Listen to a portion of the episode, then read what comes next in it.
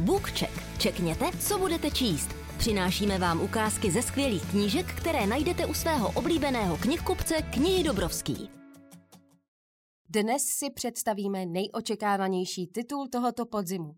Je jim samozřejmě Daisy Jones and the Six. Daisy Jones and the Six je titul, který napsala americká spisovatelka Taylor Jenkins Wright, která na sebe v posledních letech upozornila řadou velmi úspěšných románů. Pro Daisy Jones and the Six si zvolila způsob orální historie. Zmiňme, že knížka získala Goodreads Choice Award 2019. Měla téměř 220 tisíc hodnocení a 35 tisíc recenzí. Průměrné hodnocení knihy je 4,2.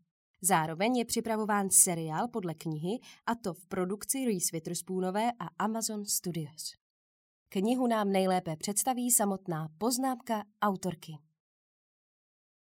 Záměrem této knihy bylo vylíčit, jak se v 70. letech proslavila roková skupina Daisy Jones and the Six a odhalit, co vedlo k jejímu dobře známému a náhlému rozpadu uprostřed turné v Chicagu 12. července 1979. V průběhu posledních osmi let jsem pořizovala rozhovory s jednotlivými dlouholetými členy skupiny i s těmi, kteří v ní byli jen krátce, s jejich rodinnými příslušníky, přáteli a významnými zástupci hudebního průmyslu, kteří se kdysi v blízkosti kapely pohybovali. Následující záznam jejich vzpomínek byl sestavený na základě těchto rozmluv, případně e-mailů, zápisků a písňových textů. Přestože jsem se snažila o co nejnestranější pohled, ukázalo se, že to není zcela možné. Některé zúčastněné osoby se nepodařilo dohledat, ne všichni byli stejně vstřícní a někteří již bohužel nejsou mezi námi. Členové skupiny se v této knize vůbec poprvé a také naposledy vyjádřili každý sám za sebe ke společné minulosti. Je však třeba upozornit, že u některých událostí se jednotlivé výpovědi mohou vzájemně v menší i větší míře rozcházet. Pravda, k níž se nikdo nehlásí, většinou leží někde uprostřed. Daisy Jones, Groupie 1965 až 1972 Daisy Jones se narodila v roce 1951 a vyrůstala v Los Angeles ve čtvrti Hollywood Hills. Mladá dívka, jejímiž rodiči byli známý anglický malíř Frank Jones a francouzská modelka Jeanne Lefebvre, na sebe upozornila poprvé ještě jako nezletilá koncem 60. let v klubech na bulváru Sunset Strip. Elaine Cheng, autorka životopisu Daisy Jones, Wild Flower. Eh, řeknu vám, co bylo na Daisy Jones tak pozoruhodné, ještě než se stala tou slavnou Daisy Jones. Představte si krásnou holku z bohaté běložské rodiny, která vyrůstala v L.A. Už jako dítě byla krásná. Měla nádherné velké oči, tmavé, kobaltově modré barvy. V 80. letech jedna firma dokonce vyráběla kontaktní čočky v odstínu nazvaném Daisy Blue. Měla bujné vlnité vlasy, měděné barvy, které zabíraly spoustu místa. Její lícní kosti byly tak výrazné, až by se řeklo, že je má oteklé. A k tomu všemu úžasný hlas, o který se nijak nestarala, nikdy nebrala lekce zpěvu. Od narození měla peněz, kolik si jen lze přát a kolem sebe všechno, na co si vzpomněla. Umělce, drogy, kluby. Všechno jí bylo k dispozici. Jenomže byla sama. Neměla v Los Angeles sourozence ani příbuzné. Oba rodiče byli tak ponoření do vlastního světa, že její existence vůbec nezajímala. Místo toho ji nechávali pózovat svým uměleckým přátelům. Proto se taky dochovalo z Daisy na dětství tolik jejich portrétů a fotografií. Všichni umělci, kteří k Jonesovým zavítali, ji chtěli zvětšnit, jen co ji uviděli, jak je krásná. Je však příznačné, že neexistuje žádný Daisyin portrét od jejího otce Franka Jonese. Ten si tak hleděl mužských aktů, které maloval, že mu na vlastní dceru už nezbyl čas. Daisy nakonec strávila celé dětství v podstatě v osamění. Přitom Daisy byla přátelské a milé dítě. Často si nechávala stříhat vlasy jen proto, že měla ráda svoji kadernici. Chodila po sousedech, aby jí nechali venčit svoje psy a dokonce se vypráví, že chtěla upéct pošťákovi k narozeninám dort. Jednoduše řečeno, Daisy zoufale hledala přátele.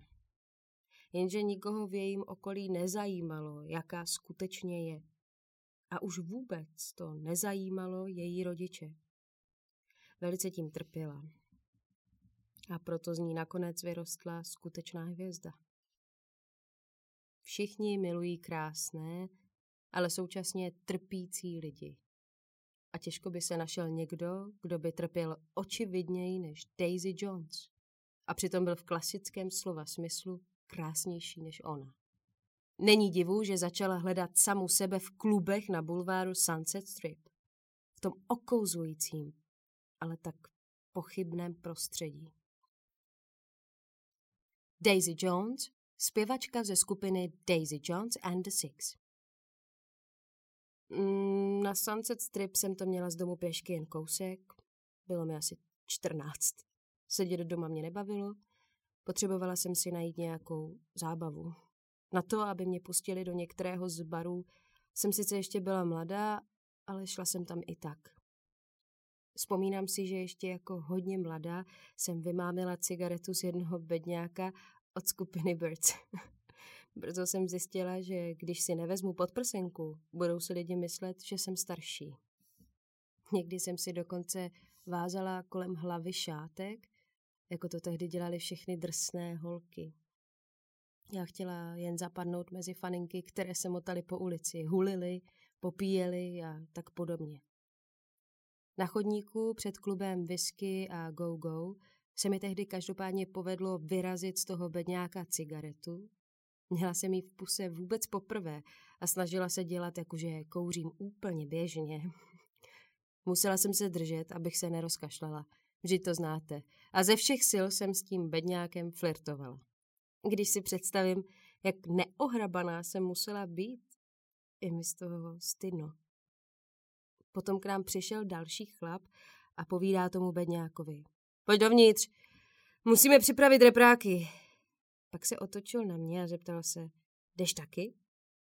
A takhle jsem vůbec poprvé vnikla dovnitř do whisky. Zůstala jsem tam tehdy až do tří nebo do čtyř do rána. Nic takového jsem nikdy předtím neudělala. Najednou jsem ale měla pocit, že existuju. Někam jsem patřila. Z nuly na stovku během jediné noci. Domů jsem se vrátila předními dveřmi, zkouřená, opila a padla do postele. Rodiče si nejspíš vůbec nevšimli, že jsem byla pryč. Další den jsem vstala a večer šla zase do města, úplně stejně. Po nějaké době si mě vyhazovači na Sunset Strip už pamatovali a všude mě pouštěli. Chodila jsem do klubu whisky, London Fog, Riot House. A nikdo se neptal, kolik mi je. Greg McVinnes, bývalý recepční v hotelu Continental Hyatt House. To vám fakt nepovím, jak dlouho se Daisy motala kolem Hyateu, než jsem si ji všimnul. No, pamatuju si ale, kdy jsem si ji všimnul poprvé. S někým jsem zrovna telefonoval, když v tom vešla taková šíleně vysoká a šíleně hubená holka. Ty její oči. Největší a nejkulatější modré oči, jaké jsem kdy viděl. A ten její úsměv od ucha k uchu. Šla zavěšená do nějakého chlapa. Já Pff, už ani nevím, kdo to byl. Kolem stripu se tehdy motala spousta holek, které byly fakt hodně mladé, ale dělali se starší. Daisy byla taky asi mladá, ale vůbec to nevypadalo, že se snaží něco zakrývat. Byla prostě sama sebou. Když jsem ji začal sledovat, zjistil jsem, že chodí do hotelu často. Vždycky se jen smála. Nikdy nevypadala unaveně, alespoň tehdy ne. Připadala mi jako Bambi, který se učí chodit. Byla hrozně naivní a taky bezbraná a bylo na ní vidět, že v ní je něco víc. Abych pravdu řekl, měl jsem o ní strach. Okolo muziky tehdy bylo hodně chlapů, kteří mm, měli rádi mladé holky. Rokové hvězdy po třicíce spaly s náctiletejma. Neříkám, že to bylo v pořádku, ale takhle to fakt bylo. Víte, kolik bylo Lori, když chodila s Jimem Pagem? 14? A co Iggy Pop? A ta jeho Sable Star napsal o ní písničku, vůbec se za to nestyděl. A Daisy? Dovedete si ji představit? Zpěváci, kytaristi, bedňáci, všichni se za ní otáčeli. Vždycky, když jsem jí potkal, snažil jsem se jí zeptat, jestli je všechno v pohodě. Tu a tam jsem se na ní přeptal. Měl jsem jí fakt rád. Byla prostě zajímavější než všechen ten cirkus okolo ní. Daisy. Co je sex a co je láska? No tak to jsem se musela naučit sama. Pochopila jsem, že muži jdou po tom, co chtějí a nemají pocit, že jsou za něco dlužní a že někteří chtějí jen kus vašeho těla. Řekla bych, že tehdy byly holky, třeba Cindy Plastercaster, které možná nikdo nezneužíval. Ale se mnou to bylo jinak. Alespoň ze začátku. O panenství mě připravil chlap, který nezáleží na tom, kdo to byl. Byl starší než já a hrál na bicí. Stáli jsme ve foyer v Riot House a on navrhnul, že půjdeme nahoru dát si lajnu. Řekl mi, že jsem holka jeho snu. Přitahoval mě hlavně proto, že jsem mu sama přišla přitažlivá. Hledala jsem někoho, kdo by mi řekl, že pro něj jsem výjimečná. Prostě jsem strašně toužila po něčí pozornosti. Než jsem se spamatovala, už jsem seděla u něj na posteli. Zeptal se mě, jestli vím, co dělám a já řekla, že ano, i když to nebyla pravda. Všude se mluvilo o volné lásce a že sex je skvělá věc. Kdo chtěl vypadat drsně, kdo chtěl zapadnout, tak chtěl sex. Celou dobu jsem jen civila do stropu a čekala, až skončí. Věděla jsem, že bych se měla nějak hýbat, ale zůstala jsem ležet úplně nehybně a bála se pohnout. V celém pokoji bylo slyšet jen to, jak se naše oblečení smíká po prostěradle. Vůbec jsem netušila, co se děje. Nechápala jsem, proč dělám něco, co nechci. Teď už mám ale za sebou řadu terapií. Dlouhou řadu. Už to všechno chápu. Dokážu se jasně podívat sama na sebe. Tehdy jsem chtěla, aby mě vzali mezi sebe ti slavní muzikanti, protože jsem nevěděla, jak jinak bych získala uznání. A přišlo mi, že se jim musím zalíbit, když s nimi chci být. Když skončil, zvednul se a shrnul mi šaty zpátky dolů. Řekl, jestli chceš, klidně běž zpátky za kamarádkami. Žádné kamarádky jsem vlastně neměla.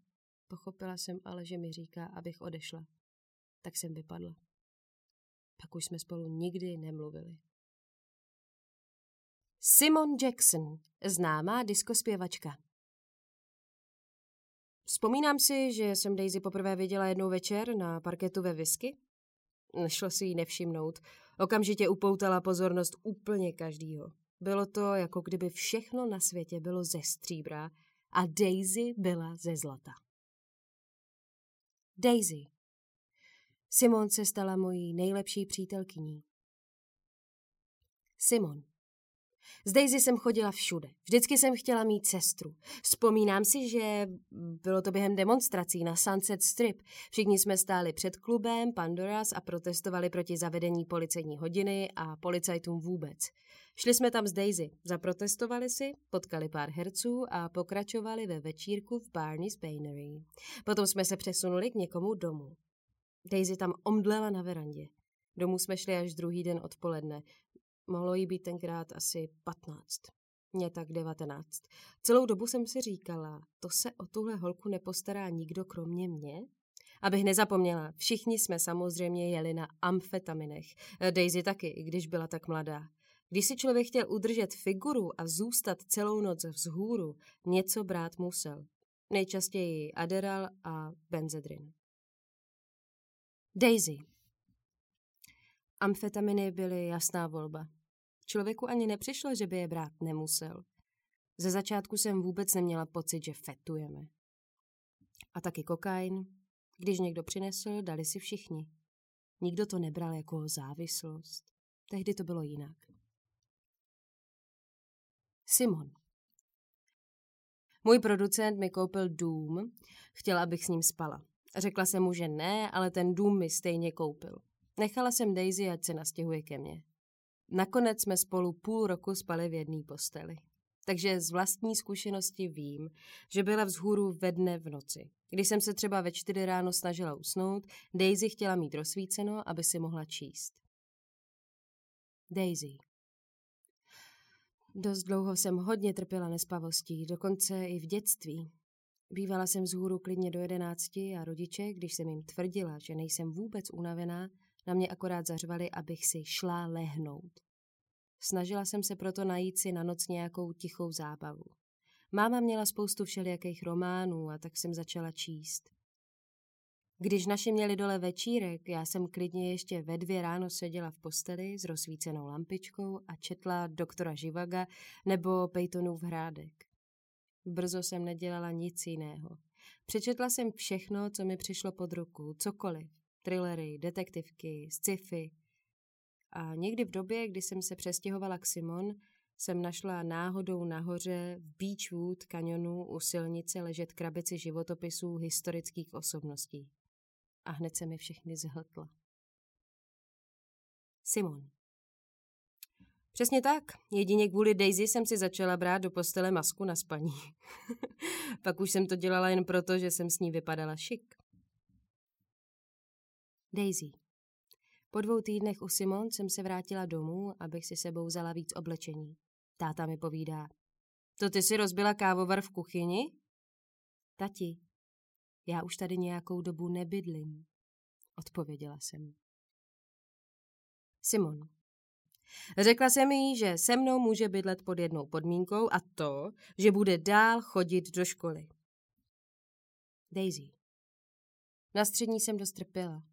Pochopila jsem sice, že abych dostávala jedničky, musím dělat, co se mi řekne, ale taky jsem dobře věděla, že to, co nás učí, jsou často hovadiny. Vzpomínám si, jak jsem jednou dostala za úkol napsat úlohu o tom, jak Kolumbus objevil Ameriku. Místo toho jsem napsala, že Kolumbus Ameriku vůbec neobjevil, protože to tak doopravdy bylo. Dostala jsem pětku. Řekla jsem učitelce, vždyť mám pravdu. Odpověděla mi ale, že jsem nesplnila zadání. Simon. Daisy byla hrozně inteligentní, ale myslím, že učitelé to nikdy doopravdy nepochopili. Daisy. Všude se píše, že jsem střední nikdy nedodělala, ale to není pravda. Při předávání vysvědčení mi Simon hlasitě tleskala. Byla na mě moc pyšná. I já jsem na sebe byla najednou pyšná. Ještě ten večer jsem vytáhla vysvědčení z pouzdra, přehnula ho a založila si s ním údolí panenek. Simon. Moje první album byl propadák a tak mě nahrávací společnost vyhodila. Producent nás vyhodil i z našeho domu. Já si našla místo jako servírka a přestěhovala se k sestřenici. Daisy se musela vrátit k rodičům. Daisy. Spalila jsem si věci, které jsem měla u Simon a jela rovnou k našim. Když jsem přišla domů, máma zrovna telefonovala a přitom pokuřovala. Povídá mi, ahoj, přijela jsem zpátky. Viděla jsi naši novou pohovku? Řekla a telefonovala dál. Simon. Daisy zdědila všechnu krásu svojí matky. Jean byla překrásná. Párkrát jsem jí tehdy potkala. Velký oči, plný rty. Byla z ní cítit smyslnost. Všichni Daisy vždycky říkali, jak moc se podobá matce. Byly si podobné, ale věděla jsem, že je lepší to Daisy nepřipomínat. Mám dojem, že jsem Daisy jednou řekla, tvoje máma je krásná. Jo, krásná je, ale nic víc. Ocekla mi Daisy. Daisy. Když nás se Simon vyhodili z domu, uvědomila jsem si vůbec poprvé, že nemůžu jen tak povlávat sem a tam a nechat se živit. Mohlo mi být tak sedmnáct? Taky jsem se začala ptát, jestli má můj život nějaký smysl. Simon. Když Daisy ještě bydlela u mě, občas jsem jí slýchávala, jak si ve sprše nebo při mítí nádobí zpívá písničky od Johnnyho Cache nebo Janis Joplin. Nejradši měla Mercedes-Benz. Uměla jí zpívat líp než kdokoliv jiný. Já jsem se tehdy snažila získat novou nahrávací smlouvu. Chodila jsem na hodiny zpěvu, dávala jsem tomu všechno a Daisy si takhle zpívala, jako by nic. Myslela jsem, že jí za to budu nenávidět, ale na Daisy se nedá zlobit. Daisy.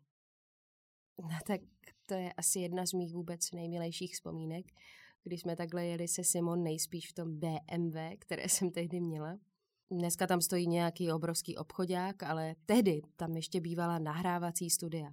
Já už ani nevím, kam jsme to jeli, asi do Bystra dát si sandwich. Poslouchali jsme cestou album Tapestry od Carol King. Zpívali jsme obě nahlas spolu s ní a když přišlo na řadu You've got a friend, zaposlouchala jsem se do slov. Plně jsem je cítila.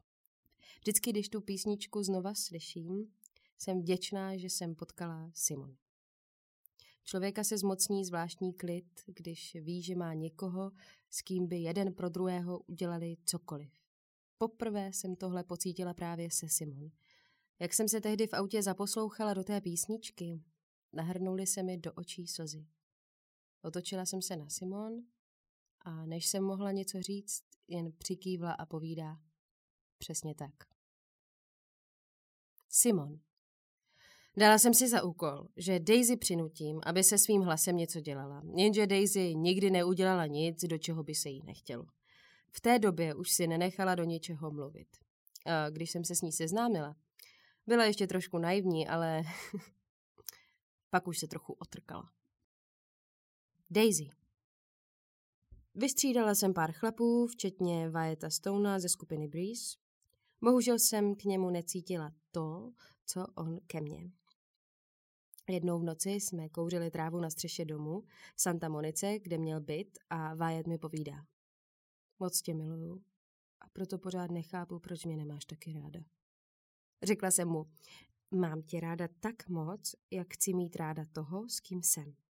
Byla to pravda. V té době jsem se nechtěla nikomu vydat v šanc.